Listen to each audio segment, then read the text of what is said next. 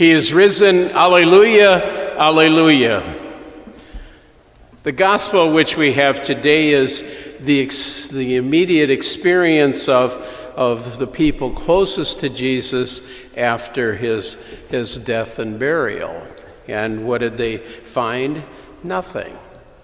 You know, and so all of it and all of a sudden came to the point, you know, of, of, of faith, of trust, trusting in the very presence and the life of, of God. And so, so what they ended up doing was is that, that they, they looked and, and so Mary de Magdala's response was, they've stolen the body. You know, that, that was one of the thoughts of which they had at that time was that, that there wouldn't, wouldn't be any of holding him in high esteem and, and making him, him a, per, a person of life after his death is that stealing the bodies from tombs was not uncommon in those, those days by, by certain people. And so what ended up happening was is she did then went to the who the leader of the faith was who was Peter and said to him they've taken him and we don't know where they put his body and the reason in which they had come is they were going to anoint the body with oils and to prepare it for, for its final resting place and stuff to do that. And it's interesting is, is that, that John ended up being the one who looked and he believed.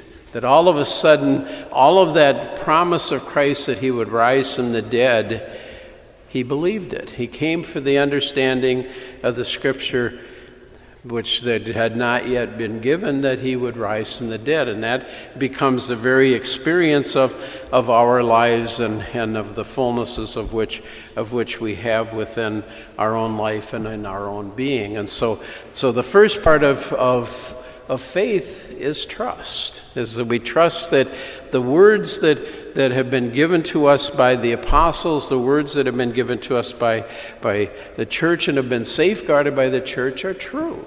That Jesus rose from the dead, and all of a sudden, then we begin to see it in many glorious and very, very rich ways, and that's that's that vision. And all of a sudden, you know, the whole image of which we had last night, it was light, giving vision to us of, of the fact that Christ is, is our new light and our new direction. Today, it comes to the point of witness, that we, our faith leads us to witness to that tremendous, wonderful, you know, gift of faith that God has has given to us, and that gives to us an opportunity and stuff to do that. And and as I'm preparing, you know, homilies, all sorts of strange ideas pop into my head in prayer and stuff. But the one of which, which for, for some reason or other, that kept reoccurring in, in my own life is I remember that when I was in a senior in, in college and stuff, that, that at the Easter, Easter break, we went, some of us went to, to Chicago and and basically celebrated the Easter season there. And then after the Easter celebration was over, we celebrated in other ways. And, and so as we were doing that, as so coming back in the train, they used to call it the milk train because it stopped at every little town and things that used to be the milk run, and they would stop and leave off the milk and the mail you know, and, and stuff to do that. So, it, so Chicago, the journey was about a five-hour journey by train in those in those days. And I'll never forget uh, the seat at which I have. All of a sudden, the person came second to me was this was this beautiful brunette girl, you know, and stuffed it down. And she says, she says who are you? And I said, well, I told her who I was, and I said who she was, and I said, I'm a student at Loras College. And she said, well, what are you studying for? And I said, I said, well, at this time I'm thinking about priesthood. And she looked at me and smiled. Said, no, really, what are you thinking about? And I said, right now I'm thinking about you.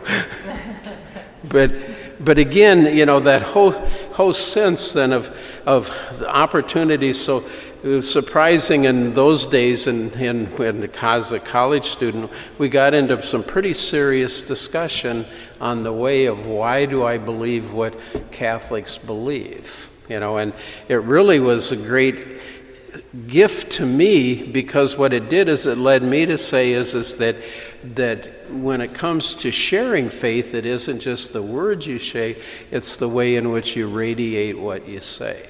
And I think that that's what, what ended up that with, the, with what Jesus gave to the, to, the, to the apostles and to those who were closest to him is to go out and to live, to live the gospel that, that, he, that Jesus believed that so much that he looks at us and he says, says, whether you're at home or whether you're sitting out there, is you're my walking, talking presence.